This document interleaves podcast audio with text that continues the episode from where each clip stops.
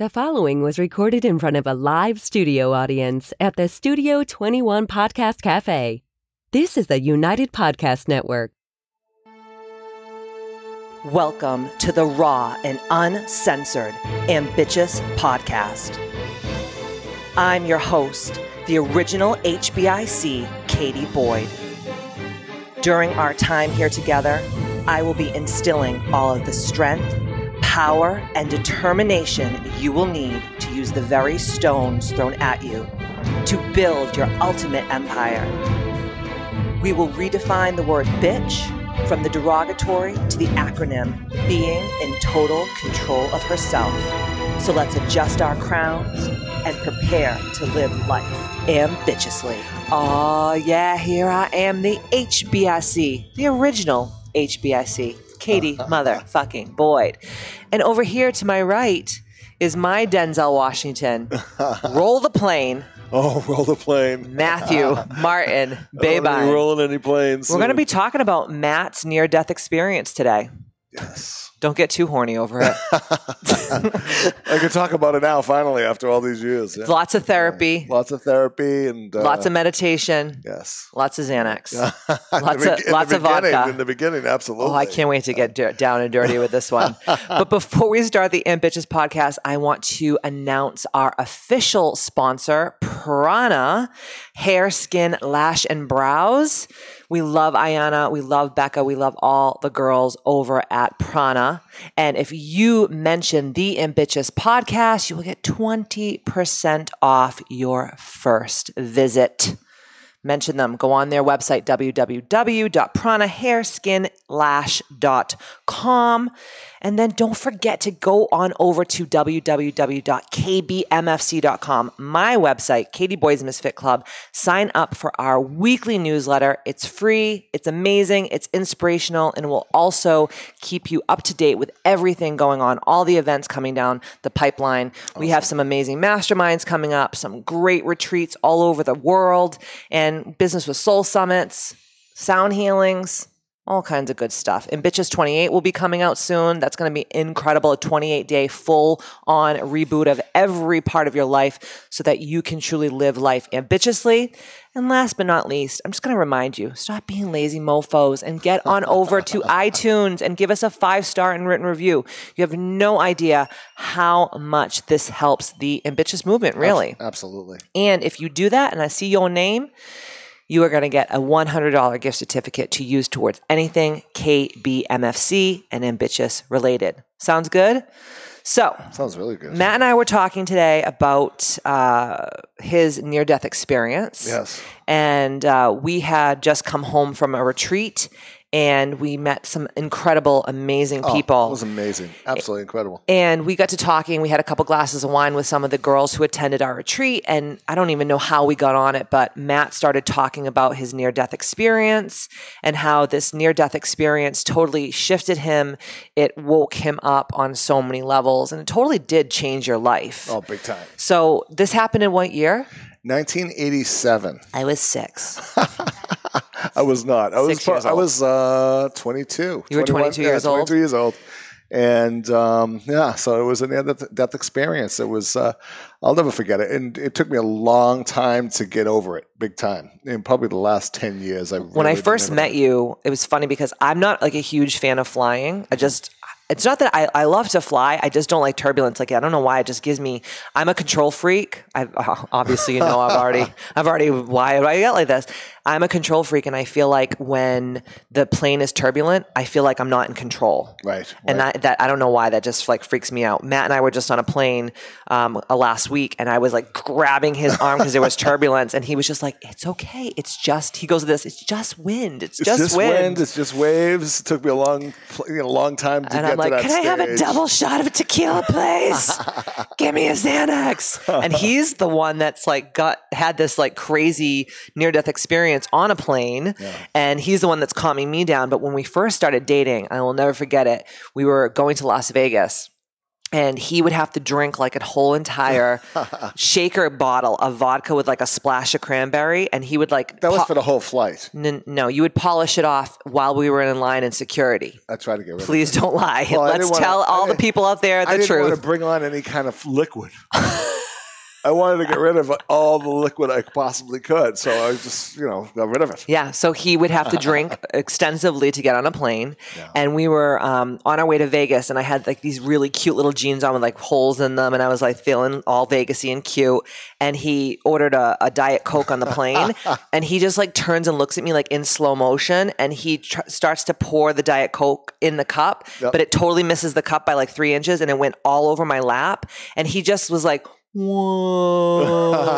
like he dumped the whole mind- friggin' No, thing no, of soda in my Let- crotch. Let, me tell you the story. All In my mind, I poured a little bit of soda, and with my cat-like reflexes, Yeah. Mm. saved it, dry, dried you off, Yeah. and put the coke. Well, a whole bottle of No, Grey actually- Goose with a splash of vodka really doesn't give you cat-like no, reflexes. I had no cat but like reflexes, but in my mind, that's what it was, and it really was probably like what? You were.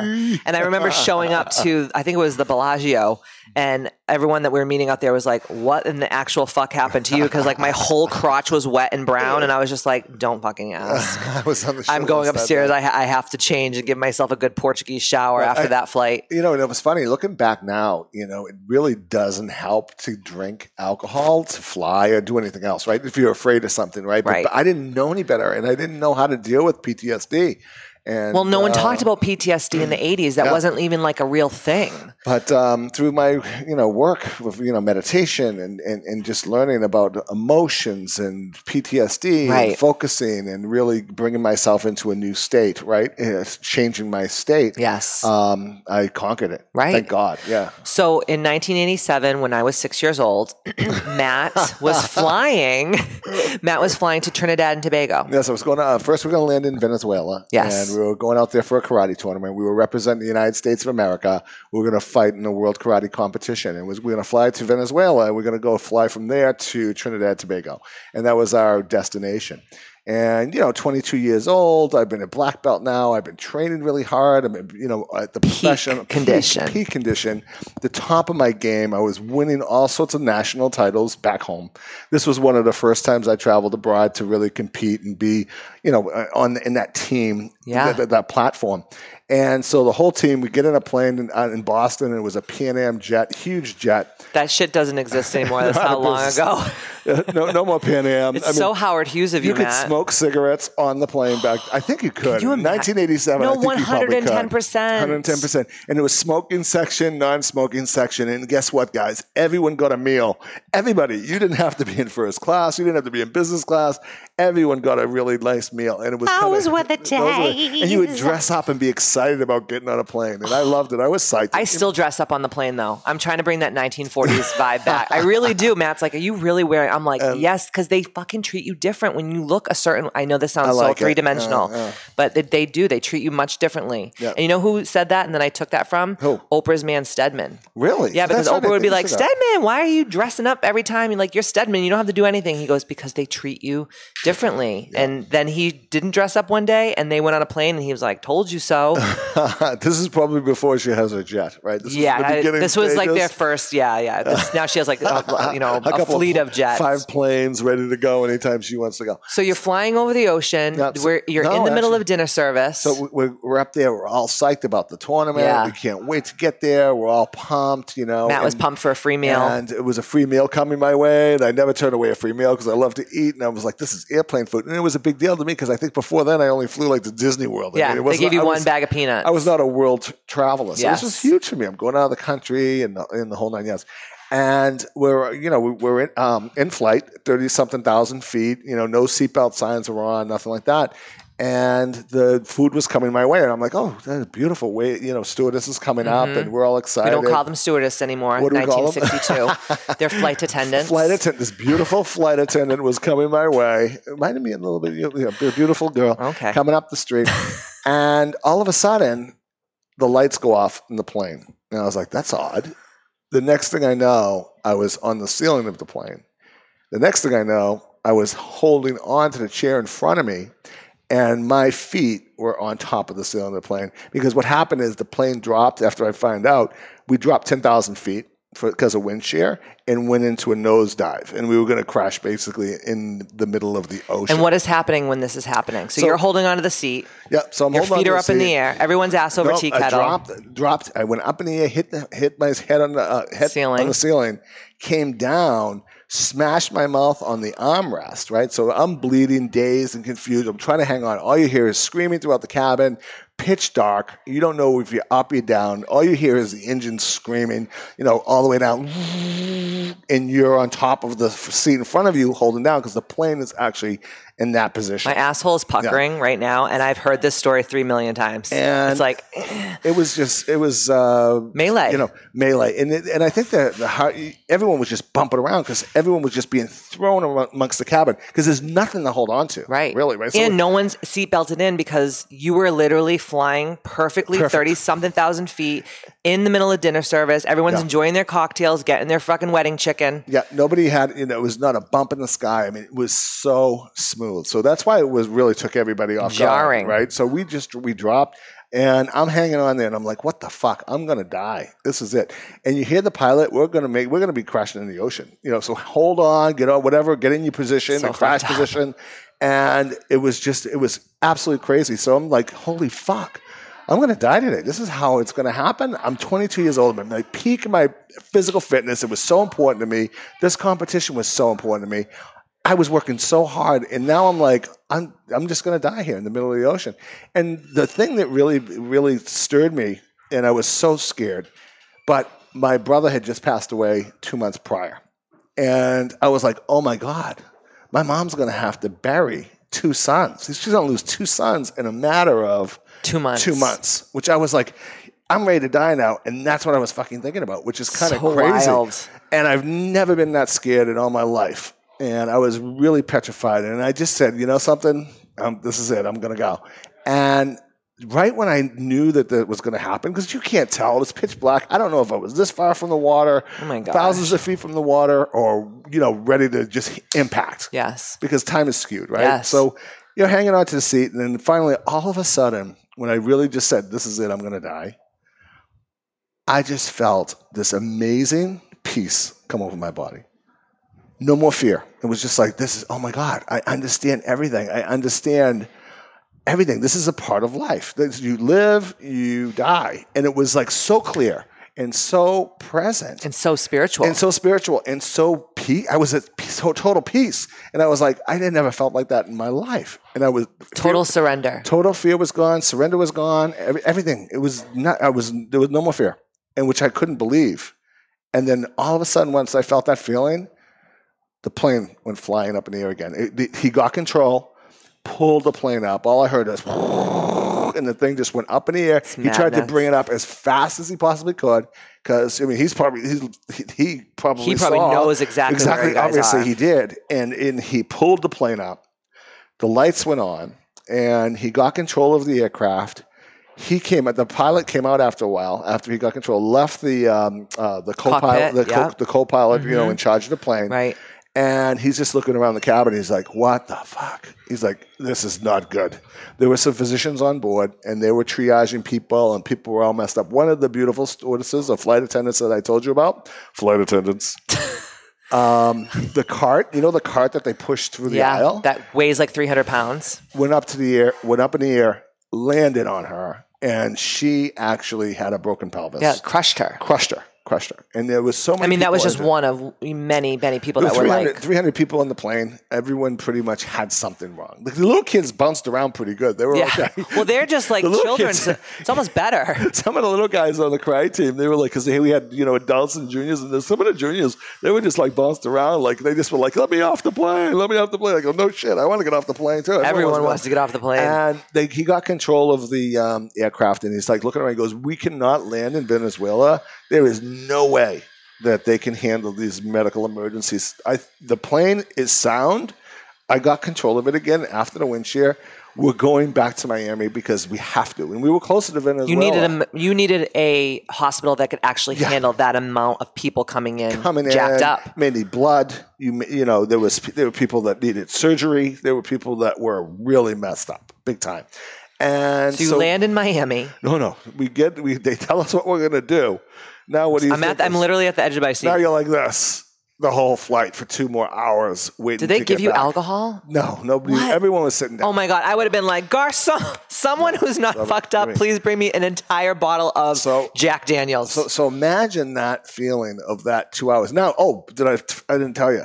Remember that beautiful feeling of peace when I was going to die? I wanna that feel felt? that. Yeah, the minute the plane went up in the air again, scared fucking shit again. right back to So right, back to right- the three dimensional reality. right back to three dimensional reality. Pe- petrified, holding on, every bump, everything, and then all of a sudden, we did land in uh, Miami. You know, the emergency rescue, just like you see on TV. You know, the people sliding down, uh, emergency personnel coming on. The you know, the p- fixing people's wounds. So they're bringing them out of the plane. Uh, so I ended up at the Palmetto Miami Hospital Oh my god! in the middle of the night and Getting you know, stitched getting up. stitched up because I had, you know, I get about maybe seven or eight stitches. My teeth were busted. Um, and this is before the karate tournament, right? So, right. so we get to the, um, the, so anyways, we get all stitched up and everything. And, and everyone's like, oh, we have to continue to go to this tournament. I'm like, First of all, yeah, uh, no, suck, my, I, I'm suck my labia. but you know something? At 22 years old, I had ego, and I was like, you know something? Okay, if these guys want to go, I can't say no because You're I'm, the I'm going to be the, you're the I'm team the, leader. I'm going to be the wimp, right? Yeah. I'm, I'm the captain. I'm going to be the. I'm going to be the wimp. I got to be masculine. I got to be masculine. Now, if it was today and it happened, I'd be, be like, peace out. I'm, I'm getting on a a- Greyhound bus. I'm going back I'm home. going to a spa. I may spend a lot of money in a really nice hotel. Oh, yeah. And thank God that I'm here and have anything I want. You know, I would have been in a total Yes. different environment. Totally. And but you're 22 years old, you don't know any better, you have big ego, you decide to get back on. And when I we so that night we stayed at a hotel. The next day, the pilot was at the same hotel. Yes. And we got to speak to him. Yes. And I, I went up there and asked him, you know, how did you turn it around and what happened? What happened to the plane? And he goes, it was wind shear, but it felt like it was like something. He grabbed the plane, took it, grabbed it, and threw it to the ground.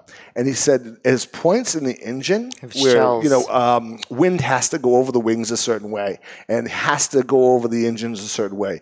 If it doesn't, you're in almost like free fall and you can't control if it's not going a certain speed. And he goes, at certain time, I thought I wasn't going to be able to get it out. Come to find out, this guy was a Korean war hero. Thank God He was probably him. like 64, 65 years old with so much experience. He saved the whole plane. He really did. And it, what I was like, can I buy you anything? It was, uh, Absolutely. pretty cool. So you guys all then, in turn, got back on another freaking plane Yes. to go to now Venezuela, and Yes. then another plane to go to Trinidad and Tobago to fight. Yes. Yes. Do you have balls? No, I was stupid. I was stupid. I should have done Most- other thing. I should have gone home. I should have gotten a bus from Miami or stayed in Miami for a few But you days. know what though? If you did that, you wouldn't have. You would have all obviously always had a story, right, right. but it wouldn't have been the story that you're telling right now, which is don't fucking So- let a near death yeah, experience no. change your life. Change your life now. Yeah, change your life now. And So- and so wh- what happened? I get on the plane. We get there, and we competed. And I obviously didn't win. I mean, I'm already going in there with stitches and stuff like that, but I didn't get damaged. I didn't get injured or anything like that. I was just like, I'm glad it's over. When we going home? It was like when you you know when you go in for those tournaments, it's like You're there in, for you're the out. tournament. You, you stay one more night, and then you're on a plane the next day. Right. So I was on all this air travel, and we were all had PTSD, and nobody knew what the hell PTSD was. Nope. And they told the Pan Am flight ahead of time that these these people are coming on, these kids and the, these co- these team They members, just these coaches. this crazy thing. They, they everyone knew because it was on the news, and you know the stewardesses that they were the, the, the flight, flight attendant, flight attendants that they were used to you know working with. They they were pretty messed up, so everyone knew. Got back to Boston, and that was it was um, it was really tough, right? It was a really tough tough. So when you came home, what was that like for you? When I was Did home, you just push it down and act like Yeah, fuck push it? I didn't. I just didn't and, get almost di- you know, died. I just was. It was either two things. I'm never going to fly again, which that's impossible because of the kind of person I am. I have to be able to travel. I have to be able to do things. And I always knew that I was going to be doing some great work with people and Yes. helping people and in business and all the things that I wanted to do. And I knew air travel was a must. Right. So I had to get through it. And I would just, like you said, I would I would white knuckle it. I'd be like, okay, I just got to white knuckle it, or I'll go in early, have like five drinks, and then have my meeting the next day, or whatever I had to do to kind of cope. Not a good way to cope. Right. Not a good way to cope. So then I started going down, and that wasn't working. And then, you know, I was always a martial artist, but then I really started going deep into the meditation and learning things um, about the, what I experienced. Tony the- Robbins helped you a lot too. Tony Robbins helped me tons. I was on his fire team. I was working with him, which was incredible. He was really a great coach when it came to that. And I worked out a lot of the things that I needed to work out. Right. And, and, and he was it was it was awesome that I was able to break through with that. Um, and at that point in time, then after I worked with him, it was like, oh my God, I absolutely love to fly. Yeah. So he turned it around and it was almost like it was like, how much pain were you in, right? How much pain were you in? And how much pain will you be in if you can't be an effective person? And you're going to sit around, you're 22 years old, you're 25 years old, you're 28 years old. I'm never going to get on an airplane. Come on. no way. Not, Not for the life that we want to live No, and no, that we do no, live. we do live. And now I fly all over in the world and it is awesome. And You're my but- plane buddy. but I appreciate everything. You know, not just getting on planes, but you really appreciate life because it could be over like that. Yeah. It could be anything like that. But don't you think that so many people just live their life like they're always going to be here and nothing's going to change and you can literally your whole life can be taken from you in seconds. Most people do. And most people do. And I think it's, you know, I learned through the whole experience, through the meditation, is focus on um, what you do want instead of what you don't want. In other words, you know, I'm afraid of a plane. No, what happens if I don't get on the plane? Am I going to be able to go to this place? Am I going to be able to meet this person? Am I going to be able to influence these people? Whether it's a spiritual journey, like we went on, you know, to uh, your retreat when we just did the big retreat in California, Mm-hmm. or whatever. I wouldn't be able to go with you. I wouldn't be able to be able to do all these things. So, And you helped me with my flying stuff yeah, because yeah. I I'm just like, damn, I hate this. so now I get it. I love it. Right. So now I'm like, now I hate freaking driving. I mean, I'm in Boston. I'm like, what are we worried about? I go, are you shitting me? The Air dri- flight is actually the drive into this damn friggin' City. airport. Yeah, oh my is God. a lot more dangerous than Absolutely. any flight we're going to take. So 110%. kinda Yes. Mr. Ed Sullivan. I almost never interrupt. But Oh, I love I it. think there's a question everybody out there wants Yes. the answer to, Mhm. and I feel an obligation to ask. Please, I love this. awesome, Ed. Did you get a settlement from the airline? Ah, yes. People want to know. Yeah, Absolutely. know, You don't uh, have to say the amount. Yes, absolutely. And it was kind of it was kind of odd to get a settlement too because if it was if it was um, a plane that was going to California and the same thing happened, you would get nothing because they would consider it act of God. There was nothing wrong with the plane. There was nothing wrong with uh, it was no pilot error, right? So, you you, would get all jacked up. you would get nothing. International rules. International Oh, law shit. at the time said, "Oh, you guys are going overseas." There was a certain amount of money that was protected on every. They call it soul on board. I don't want to be called soul on the plane. No, 'cause you can call me soul now. usually they use- I don't want to be called a, a soul. What do you mean? Where am I going? I'm not ready to You- fly out of this body. Usually right now. that's reserved for lost souls at sea or Yes. something. Yes. You, know, you don't want to be that. You don't want to be that. You almost right? were, though. Yeah, and back then they would say, you know, they'd have the uh, what do you call it, the uh, manifesto of all of the people on. Mhm. 280 souls on board. I'm like, dude, I never want to hear that again. My God, that's so crazy. And you know what's so funny, Mr. Ed Sullivan? I never asked him about the settlement thing. No, No, I don't know why I never no, asked because it. you're but a I know because you're a better person. Oh no, never, never. I, I think a lot of people out there who are listening want to know, like, did you get any compensation for this? Yeah, yeah, yeah. No, there, you, we did get compensation, Uh, but it took like a year and a half. By the time you sorted it out, you had to. They weren't giving it out. You had to get a lawyer. And- you had to. At the time, you were on Billy Blanks' karate team. Yes. Who in, who was the inventor of Tae Bo, who's a good friend oh, of yours. God, yeah. But his teacher. family was my teacher. Yeah. was on the plane with you. Yeah, so he was on. A, he was actually at another tournament because he was under um, obligation through uh, I forget Some what kind of contract. He was under a team. He was fighting in the uh, the Bahamas or Yes. somewhere like that. I can't remember. And his wife, daughter, and son were all on the plane With you. we- with me, and we became very, very close at that time. I mean, it was you know, um, those was his two babies with his wife, Mhm. and then you know the rest of us. It was kind of So kinda, amazing. Kinda great. He could have lost his whole family like, Right. like that. You know. What's your biggest advice you think from people out there who listen to this story? And obviously, I'm sure that they're listening to this going, "Oh my God, this is so jarring." But what is your biggest advice for having someone not have to go through a near-death experience? Because not everyone's going to have. I don't want to say the chance because no one wants to go through this, but no one, not everyone who listens to this is going to have a near-death experience that is going to wake them up Right. and, And propel them forward. And it took me time too because I admit I was young, and but then I said, you know, something I was spared for a reason, and what can I do with this purpose? And when I Mm-hmm. Talk to my company now, like you know, at Regional Home Care, or, or I'm, I'm speaking, and it's like, guys, everyone's going to die. What are you going to do? Between now and then. So, fear is in the middle, and fear is keeping you from whatever is on the other side of your greatness. So, if you're fearful of taking action, what the hell do you care? You're going to die anyway. So Right. push and do it, right? And fear is something that you have to overcome. And we always talk about this. It's always the good stuff on eh, at the end of fear. yes. It's the way it is. It's like almost you have to pay the what the toll to be able to get to the other side of what you want, whether it's in business, whether it's in life, whether it's in taking a chance, Yes. whatever the case may be. It's that it's the dues Absolutely. at the door to the one percent, the one percent of happiness, one percent of whatever it is. Right. You gotta break through the fear, and guess what? You're gonna die anyway, and you, you're gonna have to you, do it. You know, and, and I think if you can do that, you'll have a magnificent life. But so many I'm people not talking about willy nilly, but I'm saying if something's here and you're afraid, well, it may not look good, or I may not win, or I may lose a little bit of money. You're not taking a chance. You're not Absolutely. living, and you are going to die, and that's going to be a regret. Yeah, totally. We always talk about, you know, I have a death. I've had a death fear like most of my life. That's been like one of my fears. Is like, what? How am I gonna die? And where am I gonna die? And like, oh, all this shit.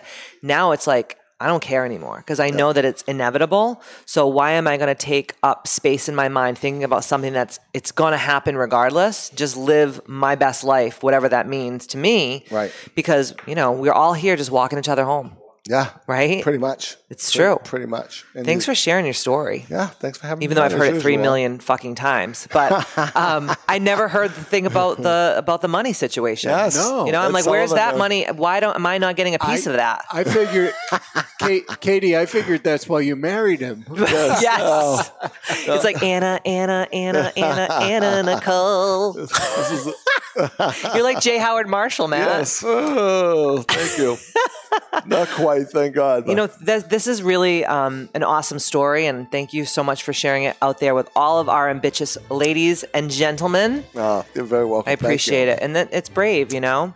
Thank you to all of you for being crusaders to this ambitious movement. And like I always say, see you next Tuesday. Ow! Good job, man.